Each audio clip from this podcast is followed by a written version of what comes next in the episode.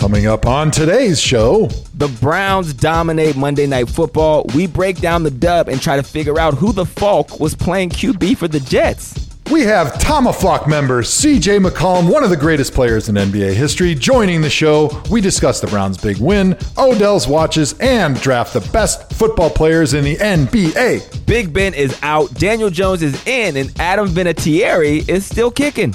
All this and much, much more on an exciting episode of The ThomaHawk Show. Billy Roberts from Medway, Ohio. The Browns got a Monday Night Football win, baby! Boys, it's Victory Tuesday. So I was just thinking about it. 73 plus 16 is 89, which is the number of yards that Odell Beckham scored that amazing touchdown on. Show hawk yourself. Welcome, ladies and gentlemen, to the ThomaHawk Show. It's your boy, the king of all digital media, as Joe Ooh. likes to call myself. And I also like to call myself. Uh, and your humblest co host, obviously, I'm humble, Andrew Hawkins, joined by the Thoma to my Hawk, Joseph Hayden Thomas. Joe, what's new in your world this fine Wednesday? Yeah, uh, great Wednesday. It's uh, an exciting week. The Browns are back to 500. They are back in the thick of the AFC North race, which we're going to talk about a little bit today. Uh-huh. Uh, but I'm always feeling good, e- even though the game uh, on Monday night wasn't what I had hoped from the Browns offense. Okay. I still feel good that they got the win and they got some things to build on, and we'll talk about it more on the show later. Okay, so are you that much of a loser that anytime I ask you how you're feeling, it always ties directly back to the Cleveland Browns? Well, you- pretty much when we're doing an NFL podcast, that's exactly how I'm I'm doing because uh, my falls revolve around the Browns in the Okay. NFL.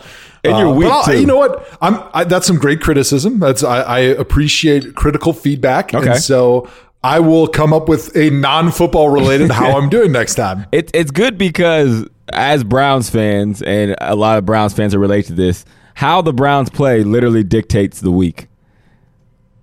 So Well, that, that's why the Browns fans, and that's how I was when I was a kid growing up in Wisconsin. If the Packers won, I was going to have a great week. If they lost, I was going to be in misery for at least three days. Yeah. So, you know, by the time Thursday, Friday roll around, you're starting to look forward to the weekend game and you're not looking backwards anymore. But that Monday, Tuesday, Wednesday, that is 100% dictated by the success of your team Yeah. from that past weekend. facts, just it's just football fandom. I was like that with the Bengals. I had a lot of rough weeks as a Bengals fan in the nineties. okay, all right. So listen, there's a ton of ways you can interact with the show at ThomaHawk Show, Twitter, Instagram, Reddit. We have a ThomaHawk fan page that you can come interact and uh, say whatever you'd like to. Ridiculousness is encouraged here. Also, leave us a voicemail 440-628-1376 to drop us crazy uh, hot takes, questions. So yeah, if you're listening to the show, check us out on YouTube. We do a video show once a week. Like, subscribe, rate five stars, all of that good jazz. On today's show, we have another edition of Player Wednesdays where we bring a player on. The player today is not a football player, technically, CJ McCollum. He is a Canton native, number one Browns fan, definitely uh, one of the, the top officials of the Cleveland Browns hype train. Uh, and we answer all your listener questions in our segment of Pick Six. But first, let's get to Dog Check. Dog check! Browns played Monday Night Football, Joe. You already talked about it a little bit. I'm not going to lie, bro. I was a little disappointed in how the Browns played. I was excited because we got the W, but I felt like we probably should have dominated more on a team that was down to their third quarterback. Um, and just it, and offensively, most importantly, it doesn't seem like we've quite found our identity yet. Yeah, that was the big disappointment coming out of the Monday Night Football game was you wanted to see Baker and OBJ and that offense get into a little bit of a rhythm. You wanted them to build some momentum, especially when you look forward and on Sunday they're playing the Rams on Sunday Night Football, which will be no laughing matter because the Rams are a real football team. Let's be honest, the Jets are not a very good football team. Even with Sam Darnold there, they knew it was kind of a rebuilding season. Mm-hmm. Without Sam Darnold, they're dreadful. They're going to be one of the worst five to seven, I'm going to say, football teams in the NFL this year. And so beating them, yeah, it felt good getting the one W in the win column. But it was not a monumental feat. And by the end of the game, I was feeling good, but I wasn't feeling satisfied. One thing that made me excited, one of the big takeaways is again, I've been I've been uh uh the president of the Odell Beckham wide receiver fan club. Everyone asks me like who do you think the most talented receiver is in NFL? And I always say Odell. I don't think people realize how gifted that dude is, man. I, I maybe they do, but just last night, just watching in a Browns uniform, watching the same kind of dominance, the one handed catch.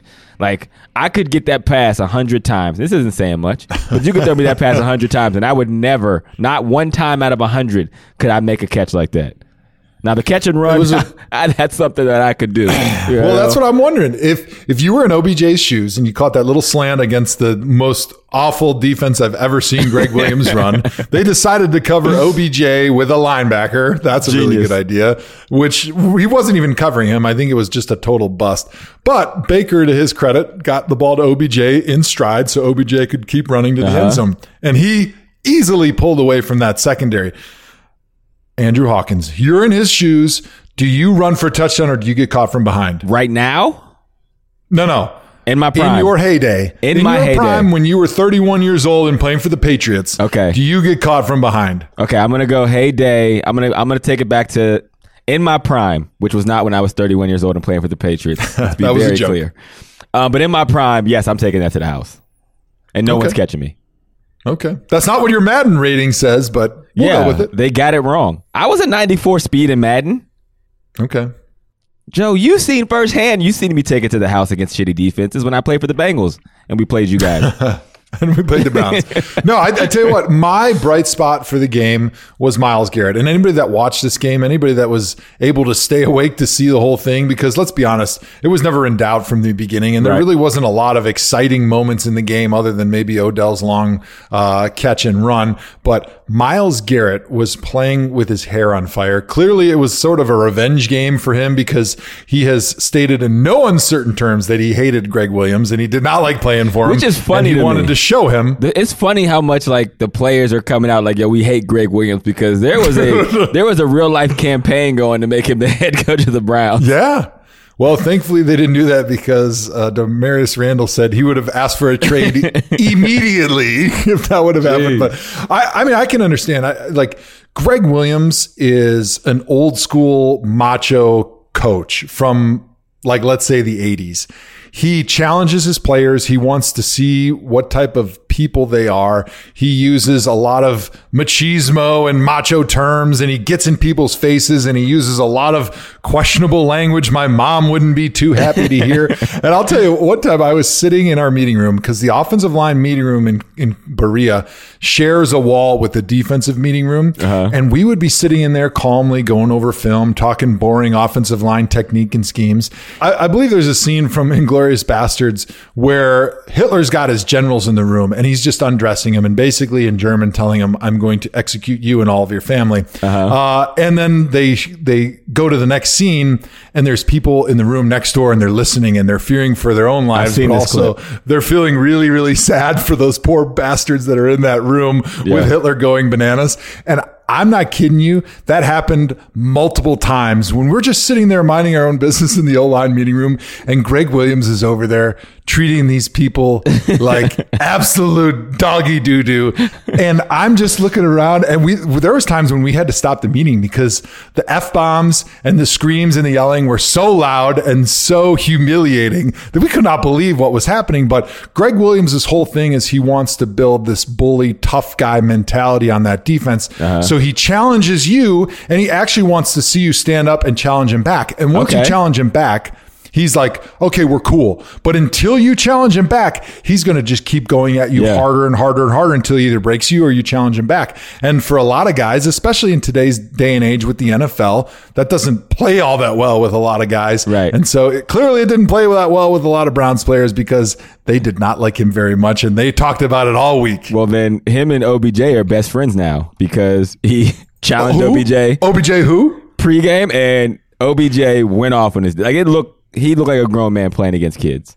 Like it didn't. I, I got to say, right after the game, too, OBJ and Baker were asked about Gregg Williams' comments about OBJ, and he said he was not a dynamic player, essentially.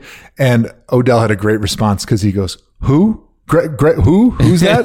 but then I tell you what. Then so not only did he kind of stick the needle in a little bit, Uh-huh. he stick the knife in Gregg's back, he twisted a little bit. But then I was really impressed because he went with the mature Patriots approach. After that, he says, "You know what? I'm not worried about that. I'm just focused on the next game." He On- didn't get sucked the into the trap, and it was like a sunshine moment after a day of clouds and rain because I was like, you know what? Odell, he gets it. Like he has become the mature professional player that we had all hoped when he got to Cleveland. And he talked about it this week. He says, I've never been so happy with my career. And you can see it with the words and with the way he was playing out there uh, on Monday night. That's the benefit of Cleveland. There's nothing else to do except focus on your craft. It's beautiful, man. It's a, it's a great play. Shout out to J.R. Smith for the Cleveland approach, revitalizing careers for years and years. All right, so what are some areas of, of improvement that you think we have to focus on as a team with Cleveland?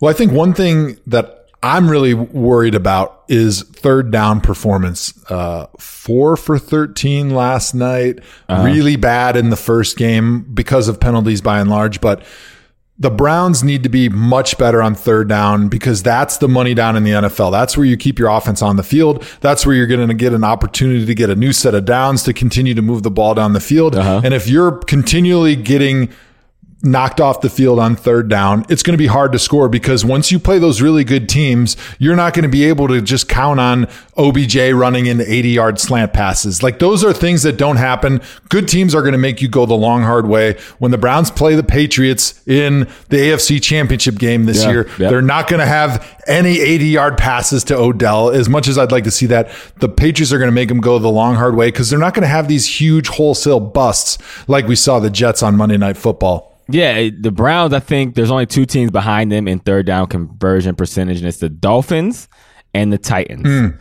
And those are hmm. not two teams that people are looking at like, oh, this is one of the best offenses in the league, like they were Yeah. the Browns. So I just feel like as an offense, yo, there's not really like an identity. Like I don't know, like we're not running the football great. We have Nick Chubb. Like last year, once Kitchens took over the offense, it was very clear he was going through the running back position. Whether that was Duke in mm-hmm. the pass game, Nick in the run game, like it was, hey, we're going to start here because this is the strength of our offense. Now it's just, it's just kind of all over the place. We've seen way too many plays where Baker is just kind of he's doing his thing because he's talented, but he's just running around trying to make a play out of something that seemed like it broke down originally. So that's an area of concern for me. And Yeah, I, I would. I, yeah, uh, another area of concern for me is the amount of hits that Baker's taken. Um, sacked three times again on Monday night, and for a franchise quarterback, you can't be getting hit as much as he was getting hit. The ball needs to come out of his hands faster, and that's everybody on offense, including the coaches. That's the coach designing and teaching the plays correctly. That's the quarterback going through his reads and his progressions and understanding the defense. That's the receivers getting open, running the right routes versus the coverage that they're seeing, single safety versus split safety looks. Um, that's the offensive line blocking it up. But I think one thing you're going to see because Monday Night Football, uh, Baker was confused a little bit with the pre-snap reads from the coverage standpoint. I'm not sure if you saw that Hawk, but there was multiple times when he thought it was zone and it was man, and there was it was man and he thought it was zone, and so he's throwing routes that are good versus man or zone, and it was the other thing. And so I think Gregg Williams was able to confuse him a little bit. And one thing that you can do, and you know this because you were really good at this in your career, in order to get a good man zone read, is to do pre-snap shifts and motions. That really forces the defense to show us what their hand is because if you send Andrew Hawkins running across the formation, uh, uh, an X fly, Yep. all of a sudden, if one guy runs with him, it's man man. coverage. If everybody kind of shifts over and takes little different steps, then you know it's zone. And once you get that read, then you can understand, okay, the right side of this route concept is my zone uh, beaters. The left side is my man beaters. So now I only have to work half the field. Uh, right now, the Browns are in the bottom five of using pre-snap shifts and motions. Uh, do you know who's the team that uses the most pre-snap, pre-snaps, shifts, and motions in the NFL, Hawk? Dallas Cowboys. They're doing a really good job with it. And that's part of the resurgence of Dak. But the team that uses the most at almost 75% of the time is actually the Patriots. Whoa, okay. And that's part of the reason Tom Brady is so good. And he hardly ever throws to the wrong guy because He knows every play they get to the line on. of scrimmage, He knows if it's man or zone, and all those receivers do. So don't be surprised if you see the Browns using many more shifts and motions pre snap to make sure they're getting the right throws to the right guys so that Baker's not putting his receivers in harm's way, throwing against a, slant against a linebacker that's sitting that hole, or, uh, you know, when you're throwing back shoulders against zone coverage or, you know, some of these defenses that aren't so good uh, against those zone coverages. Also, why is Miles Garrett getting so many penalties? Because he wanted to murder Okay. anybody Yeah. on the field Okay. to send a message to Gregg Williams. He's a murderer. Got it. no, I honestly I think he was playing with an emotional level that we haven't seen from Miles before. Now Except in week one when you got similar penalties. he got similar penalties, but he got more of them in this game, including breaking the ankle of poor Trevor Siemian Holy on one of them. Uh, that's going to be a big fine. What do we think the fine will be for Myles this week? Because he's a re- repeat offender now in week two. Uh, of he better his be NFL careful. He's, season. he's going to get into the Ndamukong Suh, uh, Vontaze Burfict category. Yeah, I believe he'll be fined fifty thousand dollars for his hits this week. Wow. Are are you taking the over or the under? I'm taking the under. The real tomahawk question is did he get his money's worth? Did he get his fucking money's worth? Is a great question. That's what I said. I, I'm I'm saying like I said during the game yesterday, and I, f- I forget who got the original penalty. Maybe it was somebody in the Jets, but I was like, I'm not against a 15 yard penalty if you get your money's worth, because if you get a good lick on a quarterback, as long as it's not dirty, if it's a bang bang, I, honestly, just as a competitor, I want you to think about me hitting you. I want you to think like when I'm in your vicinity that you're to rush a throw because you think now I'm to I'm to plaster you. Like that is an advantage. And that's a that's a, even a bigger conversation just in in football in general. Like even the Gregg Williams uh, oh, is he getting players hurt? Is he not? I don't know. I've never been in a Gregg Williams locker room or meeting. I've never heard him coach. But to be honest, as a player, when I'm out there, I, I'm not doing anything dirty to hurt anybody. But if it's in the rules, if you get hurt, I'm I'm not worried about it. That's just real because people are trying to kill me out there, and That's true. It's a it's a it's a tough guy mentality. Like football is not for everyday people, which is why not everybody can play football at that level. These people move like cars, and when they hit you, hmm. like you see in the Myles Garrett hit, that hmm. shit hurts. So. Hmm. You, it's a kill or be killed world when it gets on a football field. So if I hit you and I take you out of the game, as long as the tit is not illegal, as, lo- as long as it's not dirty, as long as it's not after a whistle or after the play, if you get hurt, honestly, that's the price of doing business. The Myles Garrett hit was not worth it for one simple reason. It was on Trevor Siemian. The Browns were going to win that game, whether Trevor Siemian was quarterbacking the Jets or Nick Falk was quarterbacking the Jets, who I thought Nick Falk was their kicker from like 10 years ago, but apparently he has revitalized himself as a young quarterback. quarterback, It's actually for the Luke. Jets. Luke. Luke. Well, there you go. That's Luke- probably why Nick, it's Luke Luke gives Falk. a fuck. Who gives a fuck? Clearly, that. it didn't matter who was that from my quarterbacking. so it was not worth it. But clearly, if they're in a, in a competitive game against a team that's better than the Jets, you can't have Myles getting all sorts of personal fouls because Yeah. those can be devastating. It, we're kind of making light of it right now, but in a competitive game, those are the penalties No, that absolutely. you can't have. And again, I, I wasn't even referring to just the, the Trevor Siemian hit. Like I would never want somebody to get hit, but when when Myles is going up against a top tackle and it's like a tough guy versus tough guy mentality, it's like the prison. You get to prison, you fight the biggest guy. You got to let everyone else know, hey man, this ain't no cakewalk. When I got to Cleveland, the first person I disrespected, Joe Thomas, off the rip. He's oh. like, hey, puts his hand out, nice to meet you, but I slapped his hand away.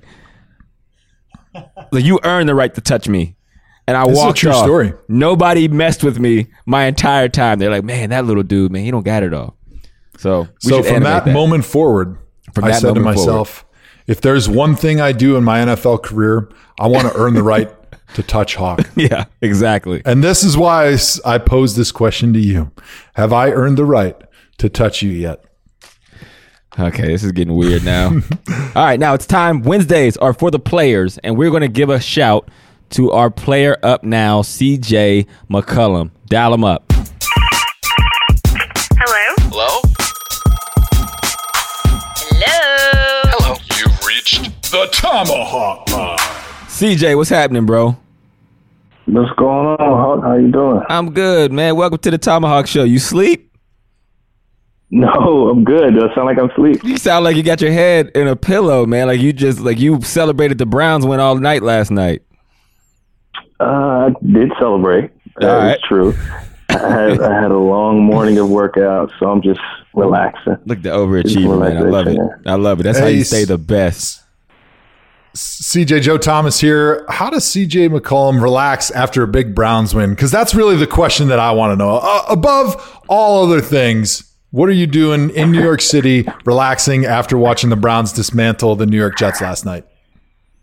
First of all, pleasure to speak to you, man. Been a Brown fan for a long Whoa, time. whoa, whoa, whoa, Appreciate whoa. your Yeah, yeah, services. yeah. Notice how he didn't give that You same notice how much reverence he, to Hawk. perked, I he perked that. up when he heard Joe's voice? I said, pleasure to talk to you, Hall of Famer. What the Appreciate all hell? your services. Appreciate. I already you, my know you, man. Hawk. So All we, right, we, all right. we already friends. Hawk. Go. Appreciate your services for for all of us, and I'm sorry you had to go through some of the things you went through as a player. Um, but man, my fiance's first Browns game. She used to be an Eagles Oh. fan. She's now a member of the Dog Pound. I've officially um, allowed her to become a part of the franchise It's a big gift for its foreseeable future. Her jersey is on the way, custom jerseys, obviously, Nice. um, with with creative nicknames on the back. But no, we we had a great time, man. We had some adult beverages, kicked our feet back, um, hot dogs, chips and guac, you know, the the usual. Love it. She's uh, more of a beer beer fan, so I think she had some Blue Moon or something like that. Maybe some Heineken, I can't remember. Um, Budweiser, who knows? But I think when we go to Cleveland, she's got to get Bud Light because they break them open. So that's what we'll do.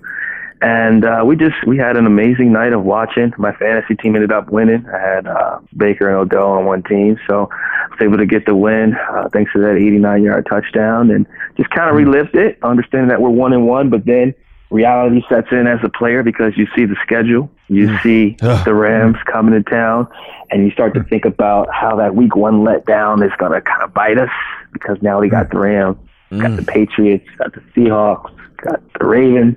We have all these teams coming up, and uh, we really kind of let one slide. But I just enjoyed the win, knowing that tomorrow's not promised.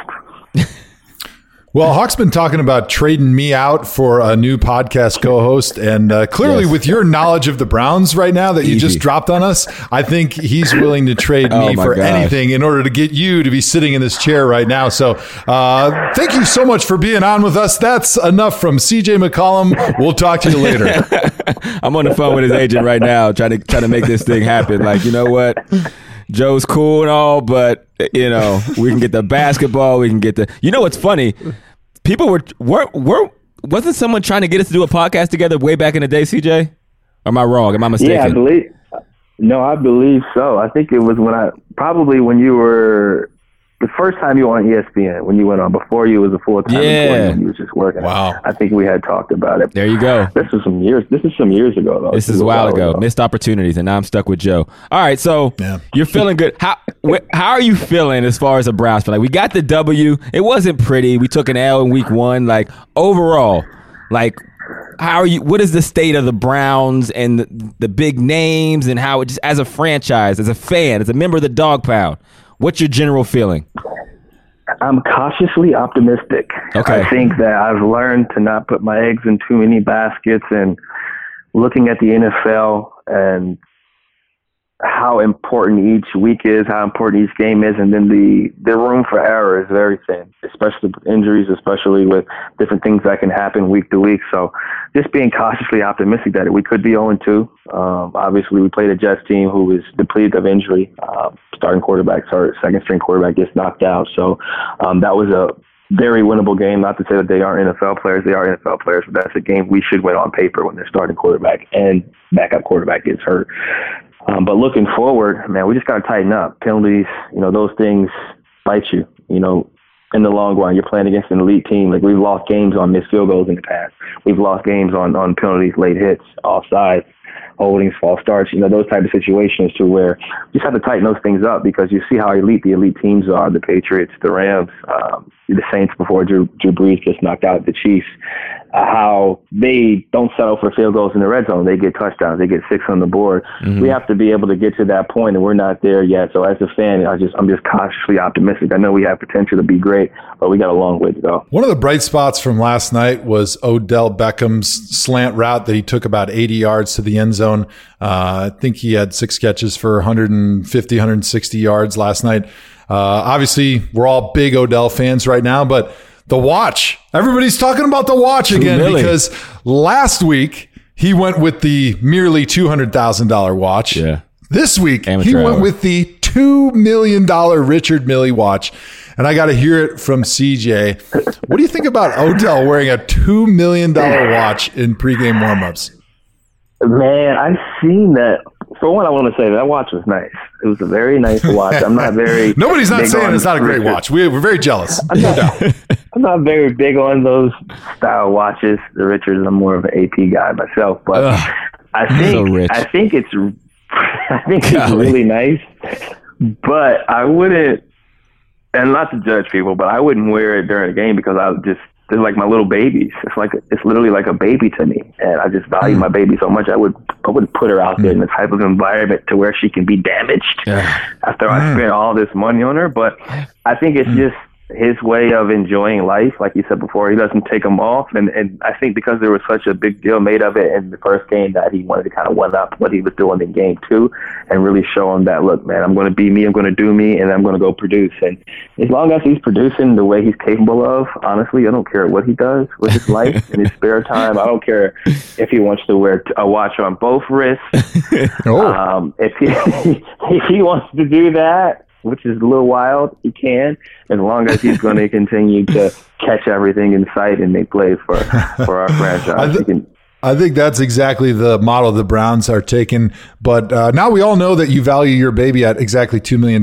Me, if my kids are listening, I value them much more than $2 million. So, kids, you can rest easy. I wouldn't trade you for a $2 million watch, but I would think about it. Yeah. Uh, in the NBA, are you guys allowed to wear watches during games? Because this was a conversation from last week. Nobody had even seen an NFL player ever wear a watch because there's zero reason for ever needing a watch. But I don't think it was actually necessarily against the rules. Is it? It against the rules in the NBA? Honestly, I have no idea. I'm going to go with it's against the rules though because um, jewelry is not allowed. You can't wear earrings. You can't wear necklaces. Mm. So I would imagine that a watch falls under that line of yeah. thinking. I've seen guys wear rubber bands, things of that nature. But uh, certain objects, the NBA is not signing off on. Just can't um, do it. We can't even wear different color socks. You can't. Your socks have to be a certain oh. color yeah. headbands have to have logos on them. Your tights have to be Nike sign has to be shown on your tights. Like this is like all these rules and regulations that we have on on gear. So I would imagine that if you come out there with with a watch, especially if it's not an NBA sponsor watch. Right. You know, there's an official sponsor of the NBA. There's no way they're letting you go out there. You can maybe do an Apple Watch in warm ups, but that's yeah. the extent of it. If it's like if it's branded with an NBA logo, then maybe they'll let it slide. See, NBA players are different. Like you guys have all those rules because everyone can see your face. You don't have to like search for individualism. We know who you are. Football players, man, we got to do literally anything to stand out. Like wear two million dollar watches um, in the middle of a football game. I don't even think insurance would cover that if something happened to that watch. Like, how do you take that to your insurance company and say, "Yeah, I got tackled in a football game"? I don't think they would reimburse you. Mm. That's all, yeah, that's going right under the homeowners. You gotta just you gotta pretend that it was stolen or something. Yeah, I, don't, yeah. I, don't, know how you get away. I hope you guys don't have ESPN because you saw my watch get destroyed on national TV, but I think it was stolen. I don't know I what happened was, to it. You're not you're not football fans, are you? Okay, great. Yeah, it was stolen. All right, speaking of NBA, CJ, we, we, what we're going to do is we're going to switch it up here. We didn't have this plan, but you're on here. It's like it only it only makes sense. We're going to do a draft. The ThomaHawk Show is known for our drafts. We haven't done one in like ten years. It feels like so. This is a good time to do a draft. What we're going to be drafting is NBA players for a football team. So it's going to be three rounds. It's all three of us. We're the captains. We get to pick three NBA players for a football team, regardless of position. We're going best available and we're going to let the fans vote who has the best squad. Um, we all get three players. We all get three players. I don't know who's going to vote. Who's going to pick first? I feel like Now I Joe. look at the rosters. Yeah, I feel like Joe should pick first the NBA player he wants is a football player because in all of our careers he clearly has the most losses. So naturally he would get the makes first overall pick. I would probably Yeah. get two, uh, and then CJ, who is not much as much of a loser as either of us. He can he can pick third overall in the first round. All right. I've done my fair share of losing. I just want to throw that out there. Okay, I've done thank my you. fair share. Yes. All right. We'll we'll, we'll Uh, take that. what what are the rules? Can you draft a player that's not currently in the NBA but was in the NBA, or do these all have to be current NBA players? Are you trying to draft Charlie Ward first overall? Just wondering. Okay. Just I'm asking on- the question. Because I'm on to your strategy. Yes, they have to be current NBA players. All right. Okay. All right. All right. Tee us up, John. John, the producer, is going to be our Roger Goodell slash David Stern slash. Who's the current NBA commissioner? Silver? Adam Silver. Adam Silver, Adam Silver. right? Okay. Tall, skinny guy. Sorry. With the first pick in the first round of the ThomaHawk football basketball draft, hmm. Joe Thomas is on the clock. John clearly did not prep for this uh, segment Yeah. because that was the worst ThomaHawk draft intro in the history of the ThomaHawk draft. So, without any further ado, I'm going to say this is the easiest first pick of all time. This is even easier than B- Baker Mayfield first pick and the Myles Garrett first pick, and even going back to when Peyton Manning was available number one overall. I'm going with LeBron. He was a outstanding oh, high school football player, tight end. You could put him on defense. He could basically do anything on the field. So easily he's the number one pick for me. In addition, he's my boss. And so I have to suck up to him. So Yeah. all the stars align for my first overall pick, LeBron James. All right. I, I seen that one coming. Hawk, you're on the clock. All right. This is in. Well, actually, am I allowed to pick CJ McCollum? Is that illegal? Yes. Yes. Okay. All right. Just make sure we're clear there. All right. So now we're going to change. The big board has changed. I'm gonna what it's worth, I wouldn't pick me second if I were you. I'm gonna I'm gonna go with speed. I need explosion. I need speed. I need some aggression. Um, I feel like he can play a lot of positions. I'm going with Russell Westbrook with my first overall Good pick. pick. That was a good pick. Mm. Thank you. Very good pick. Thank you. Thank you. I was literally just scrolling through teams and I thought "Hmm, he's probably good in football. yeah, he seems like a football player playing basketball. To be quite honest, CJ, you're on the clock. It's Snake, so you get the next two picks. is it Snake? yeah, we got to do Oh, Snake. yeah. Okay. All right. I wish I would have known that. I would have made myself the third overall pick. But okay, we'll allow it. With the third pick in the 2019 ThomaHawk Draft, the CJ McCollumers select Blake Griffin. Dang, that was my that was next to my big board. Oh my. That's a good one. All right, you're back to back. Back to back. All right, clock has started. Let me go back and look at the Western Conference. Oh man, he's putting a lot of thought into this. You think Draymond would be a good DN? I've seen Draymond play football. He was off my big board. I've seen Draymond's Michigan State spring game footage, and we took him off the big board before the draft. Oh man, that is hilarious. I'm going to go with John Wall. John Wall, mm. I like it. Okay, so you got your you got your big guy, you got your fast guy. Right, and now you got a speedster who could be a running back if he wanted to, could be a receiver, could be a DB. All right, I like it. Athleticism off the charts. Okay, yeah, I think the ba- I think the the the, the central theme here is you got to go with athlete and then some size to you, which brings me to my pick. Team me up, John. Hawk, you're on the clock. All right, we don't need much time here because we know where we're going with the uh, the Andrew Hawks are going with DeAndre Jordan, Mm, good pick. big guy. I'm trying to think of all the guys that remind me of football players, and DeAndre is one of those guys. Super athletic, a little bit on the backside of his career as far as athletic ability goes. Um, doesn't quite fly like he used to, but that's when Joe Thomas played his best when he wasn't that good. So perfect. Thank you. Thank you for that. All right. Team me up because I got the last two picks here and then I'll let these chumps finish it off. With the second and third picks for Team Thomas, Joe Thomas is on the clock. The Joe Thomases will select Kawhi Leonard because he's very quiet. He's a little bit of an assassin. He plays good defense. I feel like he could go all over the field and he would pair very well with LeBron because LeBron could be kind of like the vocal leader. Kawhi could be like that quiet hitman, kind of like Myles Garrett played against the Jets when he was injuring people legally and illegally Okay. all over the field on Monday Night Football. With my next pick, I'm going with a guy who can distribute the ball, who's got one of the quicker first steps in the game, present company excluded. Okay. And that is Kyrie Irving. I knew you were going there. he's there. quick, he's fast, good he's got a little bit of size.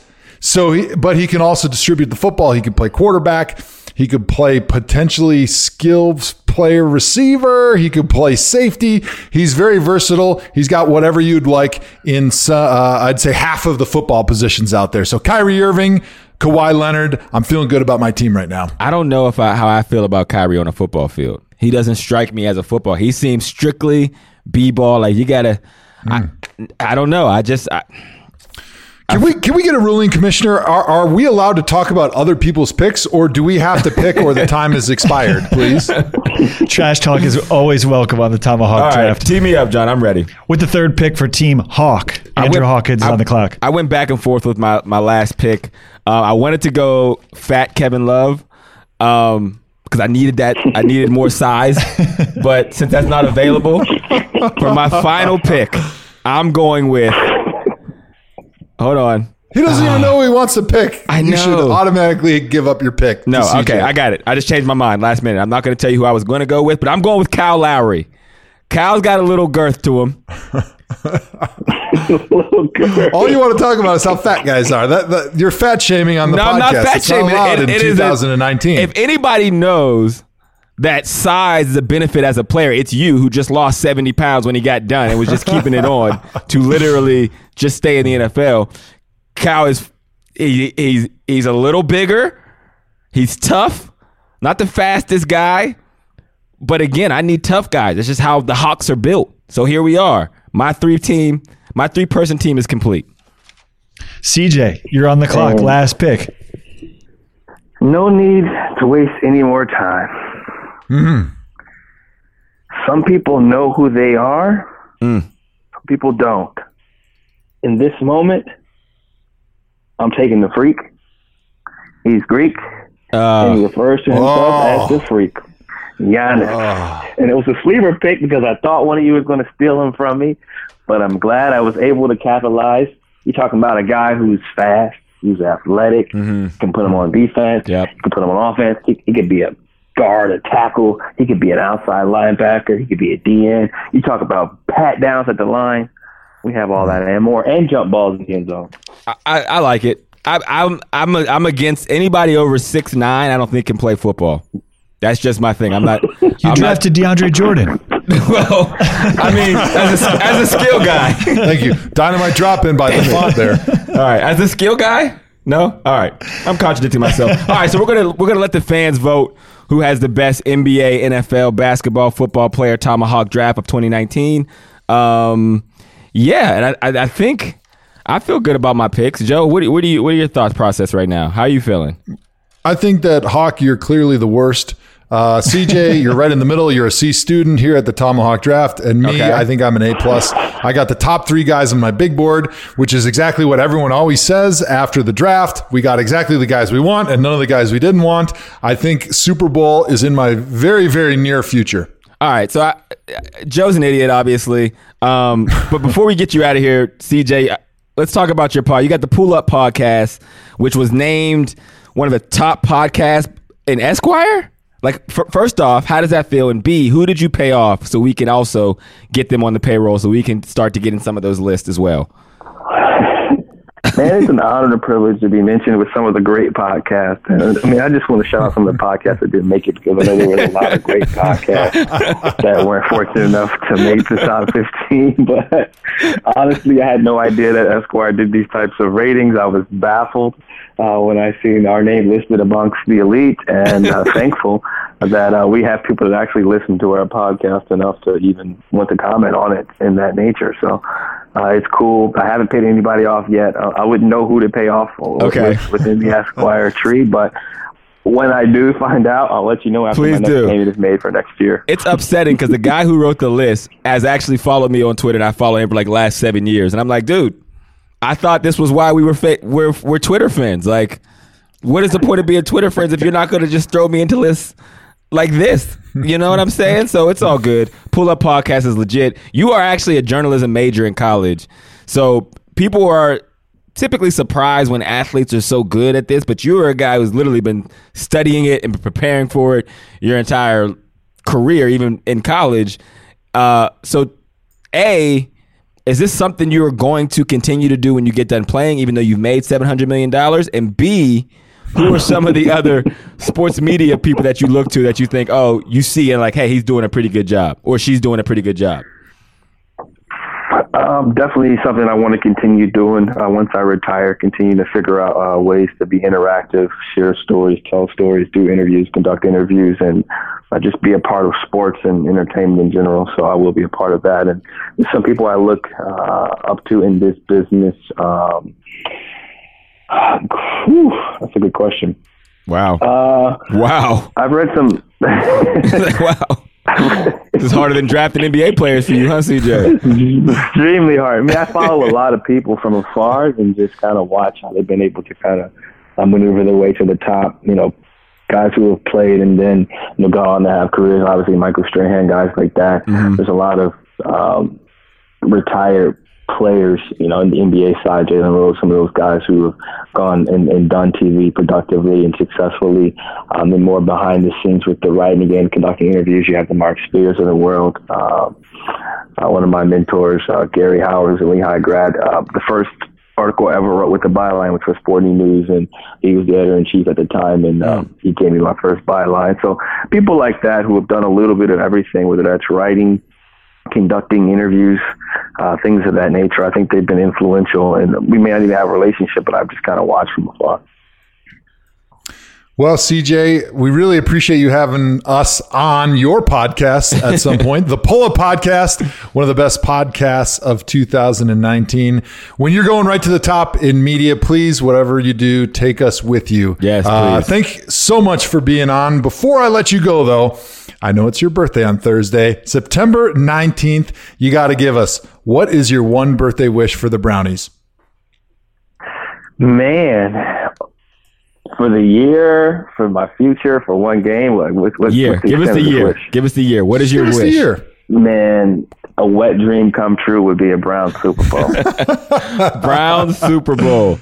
You can make all of CJ McCollum's desires come to fruition with this Super Bowl for his birthday. CJ, we appreciate you joining us on the ThomaHawk Show, man.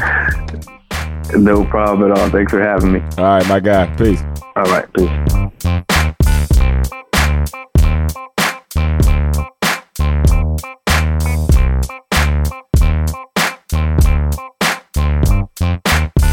Big shout out to CJ McCollum, man, friend of the show, friend of the Dog Pound and ThomaHawk. Um, yeah, no, it's it's cool. It's weird how knowledgeable that he is. I guess you're just not used to hearing NBA players talk about football, you know, in in as much detail as CJ does. But he's good at what he does. This episode is brought to you by HP Plus. In a world full of smart devices, shouldn't your printer be smart too? It is with HP Plus. These printers know when they're running low, so you always get the ink you need delivered right when you need it. Plus, you save up to 50% on ink, so you can print whatever you want, as much as you want, anytime you want. Huh, that is pretty smart. Get six free months of instant ink when you choose HP Plus. Conditions apply. Visit hp.com slash smart for details. So yeah, shout out to CJ man because we had CJ on the show and we're doing a bunch of giveaways that I'm just now letting you know about. We're doing a bunch of giveaways on the ThomaHawk Show this year. We're giving away two copies of NBA 2K, one for Xbox, one for PS4. Uh, in order to win, what do you do? You enter the Facebook group Tomaflock and you post a picture of you leaving a five star review of the show in the group, and then we're going to pick one from there. We don't really have a criteria. We're looking for the craziest one. Post a ridiculous picture. You might win a version of NBA 2K. We need you guys to be engaged. We need you to love our show. We're willing to pay you for it in the form of video games. So there you go. Now it's time to move on to our pick six segment. One, two, three, four, five, six, six. This is Pick Six. As you know, our pick six segment is where we pick questions from the audience and we answer them right here on the show. Rob Baldwin Reigns on Instagram wants to know Does the Big Ben injury mean the AFC North is wide open? Joe, your thoughts? The AFC North is not wide open. The Steelers were not the favorites going into the season, although they were going to compete for the crown. But losing Big Ben puts them squarely in last place in the AFC North. Mark my words, when the end of the season comes to a close, the Steelers will be in last place. The Bengals will be in third. The Ravens will be in second. They will be nine and seven, and the mm-hmm. Browns will be ten and six, champions of the AFC North. Ah, such conviction. All right, follow up question here. What do you think of the Steelers trading for Minkah Fitzpatrick? Well, to me, this means that they really believe in Mason Rudolph, who is their quarterback who's taking over for Big Ben. Mm-hmm. But to me, I think he, they are worshiping false idols because why would you trade for a first round pick right now when your defense hasn't played very well right now? You don't really have a lot of weapons on offense. You uh-huh. just lost Big Ben. How are you going to be able to use Minkah Fitzpatrick to make your team significantly better to make a run at a Super Bowl right now? The answer is you can't do it. So, what are they doing? They're accumulating good players for the future, but I still think a first round pick was too much to give up for a guy with an organization in the situation they're in right now, which is the Steelers are in mini rebuild mode. Big Ben, I don't know if he's ever going to play again for the Steelers, to be honest. When he came out and started talking all about, oh, I'm going to fulfill my contract. I can't wait to play for the Steelers and play the rest of my, my contract. You know what that instantly ringed up, rung a bell in my head saying is, Big Ben doesn't think he's ever going to play again. And he wants to make sure that everybody knows he can still be around and he's interested in rehabbing and being a coach getting paid over $30 million a season. And he's never going to be back on that field. Because what did we always hear from Big Ben before this? It was always, Yep. well, I'm not sure if I want to play. I think I might retire. I don't want to be a mentor. I don't want to be a coach. But now all of a sudden that he's injured, he wants to make sure he can keep collecting that check. So he is pretending to be the choir boy. I love it. The irony of him actually not wanting them to draft Mason Rudolph. Mm. Like he was mad about that, if you remember. Like, and he said he wouldn't mentor him and he wouldn't he wouldn't coach him up, and yet here we are. All right, so I think you pretty much hit that one on the head. Next question we got is from Rob Dosh. All right, Rob Dosh on Instagram asks, "What do you guys think of Eli getting benched after two weeks for Daniel Jones? Are the Giants tripping? That is a good question. Here's what I think." And it's funny because they they benched Eli now, and everybody is kind of just like, ah, yeah, it happens. We all kind of figured it. But when McAdoo did it a year ago, mm. we all flipped our noggin for that. Was it two mm. years ago? Two years ago. Two years ago, that when mm-hmm. they benched him, it was like, how could you bench a legend? Everything he's done for this organization, and essentially that was the beginning of the end for McAdoo because they ended up firing the guy, and, and that was like you know the biggest sin he had as a head football coach for the for the New York Giants. But now here we are, Shurmur's benching him for a guy that is literally him. So maybe that was a part of their plan the entire time. Draft a guy who looks and acts exactly like him, and nobody will care when you bench him for him. And that's exactly what happened. Like li- people aren't even tweeting about it. Like they're like, okay, yeah, whatever, he'll get over it. So I mean, I guess kudos to Shurmur, kudos to the Giants, but eventually it, it had to come to it. It- it- I, I do feel bad for Eli, and I'm rambling, but I feel bad for Eli because he didn't have weapons to throw to. Daniel Jones also won't have weapons to throw to. Their number one play is give the ball to Saquon. You're always so factual with your takes. I really love them. Um, here's my take. Is Eli the reason the Giants suck right now? No. No. Their defense is terrible. They have nobody they can throw the football to because of injury and suspension. Eli is not their problem. Their offensive line's playing well. Saquon Barkley's doing his thing. Eli was doing okay. The only reason they benched him is because now they've fully accepted the fact that they're in rebuild mode and they want to get Daniel Jones reps for the future. However, I think this was the wrong time to do it. And here's why. Because when you give a rookie more than half the season, fans, players, coaches, the front office is going to feel like they've got enough of a book on that player to make a determination about if they're going to be good or not. If you mm-hmm. play them for less than half the season, you're able to go into that offseason and say, okay, he didn't play great, but we've got some things to build on. And we still think he's got this huge amount of potential that we can work with in the offseason and he's going to be a different version of himself next year. Now that he's playing presumably 14 games, they're going to think at the end of the season, wow, we've already seen everything we can see from Daniel Jones, and likely being on a bad team, he's going to be playing poorly. Even though he played well in the preseason against backups and vanilla coverages, he is going to struggle as a rookie. He's got no receivers, he's got a bad defense, like we mentioned. He's going to struggle, he's going to play bad, and he risks destroying his confidence. And that's why I think it was too early to play him. He would have been much better off to be able to sit through those first eight games, let Eli play, let Eli take the licks and then play those last eight games, he wouldn't have got such a critical review that he like he's going to get from the fans and the coaches and the front office. And they've already committed to him. Let's be honest. He was a first round pick. He was a top pick in the first round. They are committed to him for the a significant amount of future years and they're not going to be able to get rid of him and they're going to look like total jackasses if they do after one season and it's really hard to change a narrative and it's hard to fix broken confidence which is what they're going to risk by playing him for 14 games All right. I have no rebuttal to that. You're a Giants fan, John. What are your What are your thoughts? We never ask your Yeah, thoughts because we don't care, but we'd love to hear your take on this. we'll pretend yeah, As a- just as- nod, Joe. Trust me. As a Giants fan, I feel like a Browns fan. Okay. All right. I'm also curious. Say what, no more. I'm also curious what Joe's thoughts are on Pat Shurmur dealing with quarterbacks. So Pat Shurmur has yet to prove that he is a good head coach. We didn't win when he was with us in Cleveland. Now he goes back and he was an offensive coordinator a couple times. He did a really good job as of an offensive coordinator, but he's in this bad situation in New York and he really hasn't proven to anybody that he can be a good coach yet. And I, I don't blame Pat right now. What I blame is that front office who is stuck in this neverland, this purgatory right now. They draft Saquon, they keep Eli around, but then they trade Odell and then they start Daniel Jones.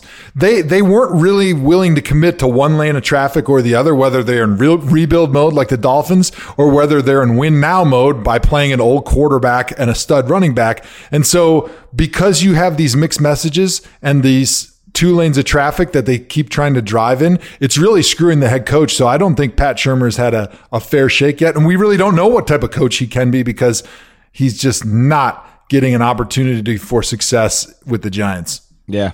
All right. Well, let's jump on to the next question. We got Marius underscore 34 from Reddit says, How often do you guys read your Wikipedia pages? Joe, daily? Is that what you, you typically do?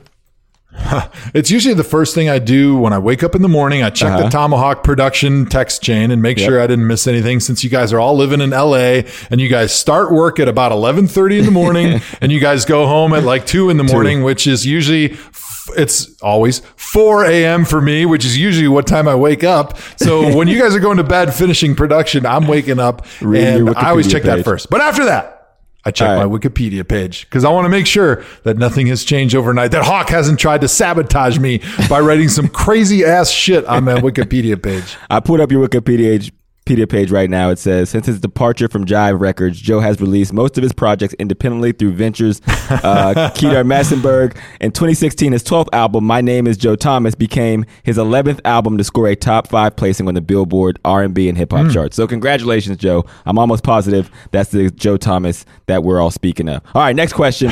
Twi- Chuck, Chuck, Chunik, I think, it's, Chunk. I think it's Chunk. Chunk, Chunk with a CK17 on Twitter writes, Is it just me, or does it seem as if Baker isn't playing like himself, airing some throws, leading receivers into bad situations? Am I just being overly critical? We beat this up a little bit at the beginning of the show, but the did. one last thing I will say is I think that Baker wants to make the big play so bad, and he wants to get Odell involved, and he wants to get Odell those touches mm-hmm. that he might be trying to force the football to Odell. Now we haven't seen a bunch of throws going to Odell that were just terrible throws that were forced into the coverage over and over again. But what we've seen a little bit of is Baker kind of staring at him a little too long, rather than just going through those progressions the way he should. He seems to want to hold on to Odell a little bit too long with his eyes, which is kind of slowing him down to going through the rest of his progressions.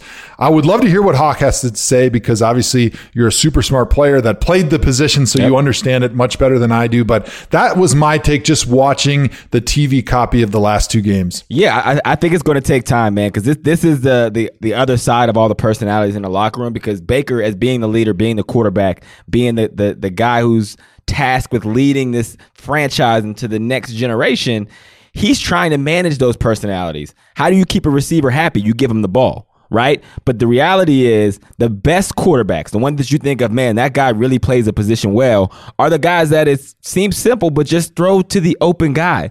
Right? Hmm. So we can watch Patrick Mahomes throw three touchdown passes to a receiver we've never heard of because if you take away Sammy Watkins, you take away Tyreek Hill, if you take away Travis Kelce, I'm going to deliver a dart to the to the last guy available. He's going to be open, and he might be the one that has 100 yards receiving. Jackie Robinson. Jackie Robinson. That's who it was, exactly. And on the Patriots side, it's the same thing. We've seen for years Tom Brady has won Super Bowls just by throwing to the open guy. So I think Baker, as he gets going, as they become more comfortable, as he builds that trust, he's not going to try to force the ball into those situations. And hopefully, Freddie Kitchens or, or whoever's calling the plays thinks the same thing. Like, I don't have to make sure I script 15 plays for OBJ and 15 plays for Jarvis and 15 plays for Njoku and make sure Nick Chubb gets 20.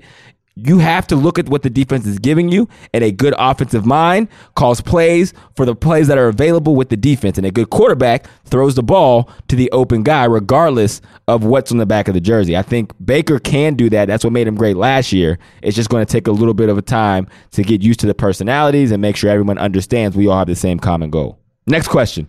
Max Powerway on Reddit wants to know what are the worst and best fields in the NFL? Do you prefer natural grass or turf? Also, worst and best stadium locker rooms in the NFL. I'm going to kick this off, Joe. Uh, Okay. worst field, Pittsburgh Steelers, late in November. Reason being, Pitt plays on there. They also have the WPIAL Championships on the field. So one weekend when you're playing in Pittsburgh, there might have been already 15 games played. The grass is terrible. They they water it to slow guys down. I feel like terrible place to play as far as the field is concerned. Also, baseball diamonds are terrible. They're doing away with them. Oakland Coliseum. Those are terrible to fall on. They suck. Worst locker room for me is San Diego Chargers locker room was terrible. Mm. They're no longer mm. there, but I'm glad they're not because when we went there, it felt like we were walking into um, the projects of locker rooms. So yes, it was it was a it was not good living situation to be in those locker rooms. Joe, your thoughts?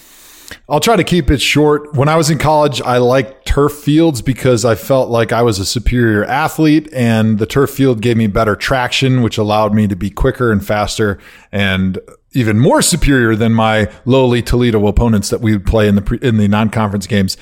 In the NFL, however, I was not a superior athlete. So one of my favorite fields was actually Pittsburgh Steelers at the end of the season because it leveled the playing field. Those really fast four, six guys that were playing across from me now, they had to play on my speed. They had to play at that 5 240 speed. And that's Slow why I it love natural grass. I loved the wetter, the better. I loved snow games. Anything that was going to slow the defense down and make sure that they had poor traction was good for me.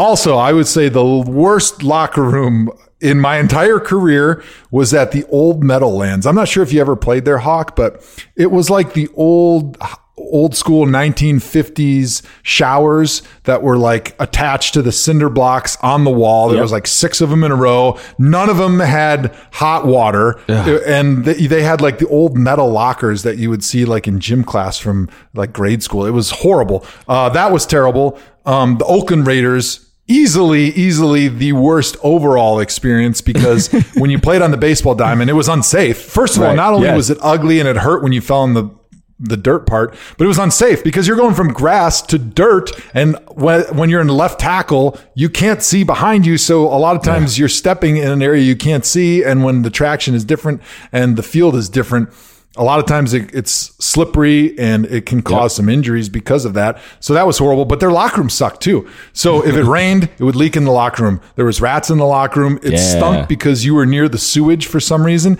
And then the bathroom facilities were a nightmare. Knights Inn would be insulted by how horrible the bathrooms were there because there was like two stalls, first of all, for over a hundred people. Knights Inn won't be advertising on our podcast now. And everyone before a game has to take a shit. It's just like what happens in the NFL. the nerves, entire man. roster from coaches, trainers, players, Everyone. Medical staff, everybody goes in there and takes a dump because they're nervous. And when you only have two of those, you can imagine how disgusting that is by the start of the game. And then they had like four shower heads, and two of them were taken up usually with equipment because there was not enough space for the equipment room. So it overflowed into the shower facility. So you had Hawk's favorite situation where you have two guys that are uh, rinsing up, and then you got guys that are lathering up, waiting in line to get a little bit of a rinse, and then you would repeat. It was just a horrible prison situation. Was disgusting. Is it too The much to ask for separate showers? That's all I'm on, saying. man. This is pro football. The last situation that really sucked, the Buffalo Bills, their facilities really suck. Their field was always super hard. It was just one step above the old AstroTurf. Their lockers were like 1975 wood lockers that were still had tiny. ashtrays in They're- lock. Yeah, it's still guys in them from smoke at halftime. Days.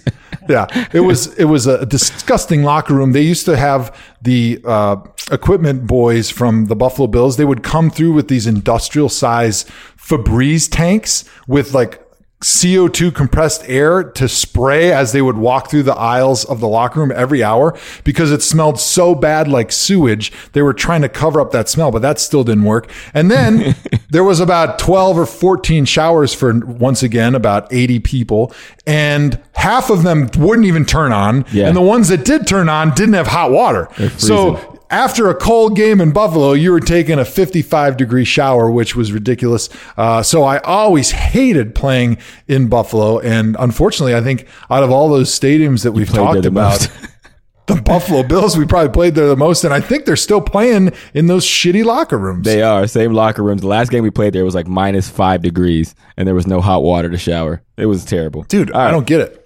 All right, so we have one final question. Uh, this comes from Bailey Rosenberg. Drew Brees' thumb injury was so bad on Sunday that he couldn't pick up a football. What's a simple thing you guys lost the ability to do because of a football injury? Saints fan here, but love the show. Joe Hawk yourself. All right, thanks, Bailey. Let me give that some thought. What is it something that I lost the ability to do? I fractured a rib back in the day, and I couldn't laugh for weeks mm. because it hurt so bad. So I had to like That's not, gotta be that's gotta be tough for a guy like you. You I had to to like purposely not watch funny things, not talk to funny people because it hurt my ribs so bad, the cartilage in my ribs when I laughed. So it was like a couple of weeks that I literally me my wife was going out of her way to make sure I didn't see anything funny because it hurt so bad.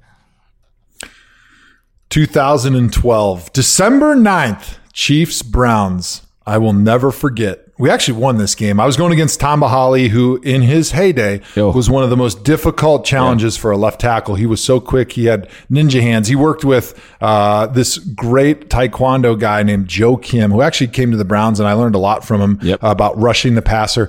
And he had these incredibly quick hands, and he had this incredibly quick way, way where he could knock your hands down and flip his hips and get past you in one move. Where most guys, it would take three or four steps because he used the the Uh, almost jump. It was like a jump stop when he would use his hands together, but.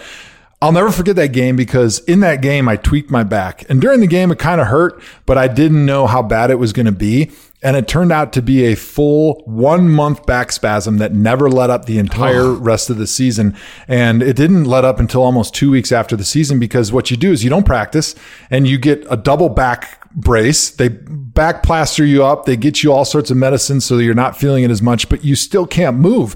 When you have a back spasm, all your muscles lock up and you can't move. And so for one month of the season, the last four games of the season, my wife had to tie my shoes outside of, of course, the locker room. Then I had my friends that could tie my shoes. Then I would do it. But when I was at home, I had to have my wife tie my shoes. I couldn't sit up in bed. I'd have to, in order to get up, I'd have to roll over, do a push up, get onto my knees, and then get my feet up. Um, and so it was at that point where I said, I think I'm going to retire because if I ever have to endure this misery where I couldn't tie my own shoes for a month, but I was still taping myself up and rolling myself out there to try to play in NFL football games that were meaningless at this point, by the way, Yep. because we were five and 11 or something like that that season. Uh, I said I didn't want to be any part of it. And I ended up playing like six more seasons. I was gonna say, yeah, two more contracts, five seasons later. Here we are. uh, yeah, all right. So, unlike Vic Fangio and Doug Marone, on this show we go for the extra point, and that's what we're gonna do. We got one more for you, Joe. You ready? Extra point. Extra point. Data Infante on Twitter writes, "What should our realistic expectations be for the Rams game? We being Browns, I would imagine. Realistic expectations, you should expect it to be a close game. Okay. If the Browns lose by more than three, you should be disappointed. If the Browns win the game, we should be feeling really good about ourselves as Browns fans.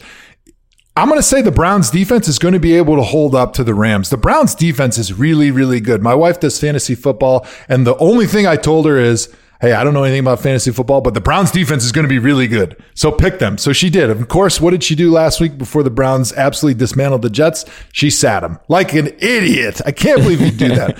but anyways, I think the Browns defense can hang with the Rams offense. The question mark right now is can the Browns offense get it together on a shorter week because they only have six days to prep versus the usual seven days because they played on Monday Night Football?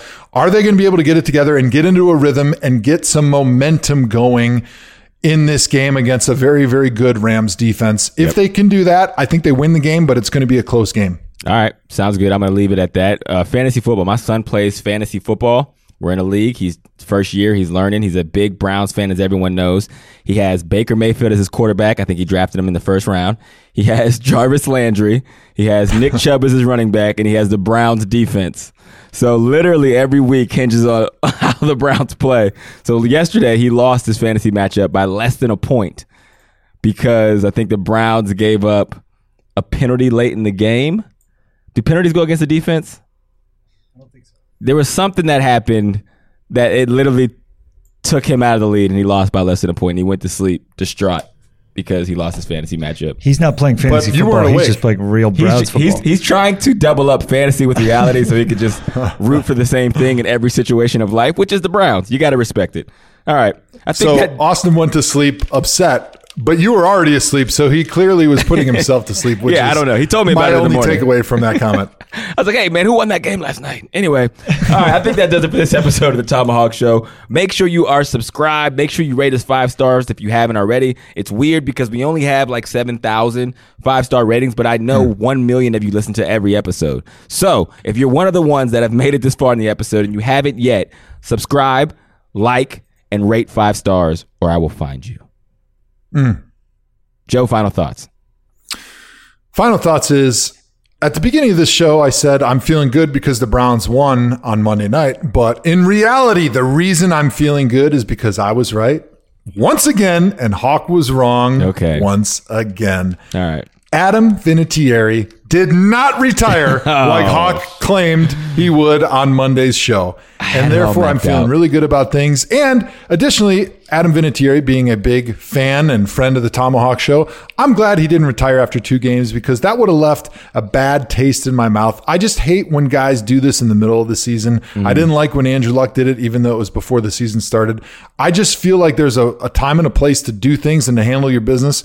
And because things aren't going well and you're not into it in the middle of a season, I don't care. That's not the right time to do it. You're going to hang your team out to dry. And even though this is a sport and it's a business that we're trying to all make as much money as we can, there still is a team aspect of things. Yeah. And I want to see people still finding a way to put their team first when they've made a commitment to the team. So shout out to Adam Vinatieri. I called him Monday afternoon. I said, I know you're going to retire, but don't do it because I want the opportunity to call Hawk out on our Wednesday podcast and tell him he's an idiot once again. Yeah. Tom Brady was upset when I retired pre preseason. He still he texts me about all the time. Like you really hung us out to dry, man. Can't believe you did that. Um, that's obviously fake. Oh, so we're releasing our episode next week on Monday, not Sunday evening, because Joe will be at the Sunday night football with the Browns, and he will probably be gone off the 73 Kolsch, so he won't be able to podcast. So Monday morning, we will get you all caught up on everything that is the ThomaHawk. Joe, you're fired. Our new co-host, CJ McCollum. Take us out. Joe Hawk yourself.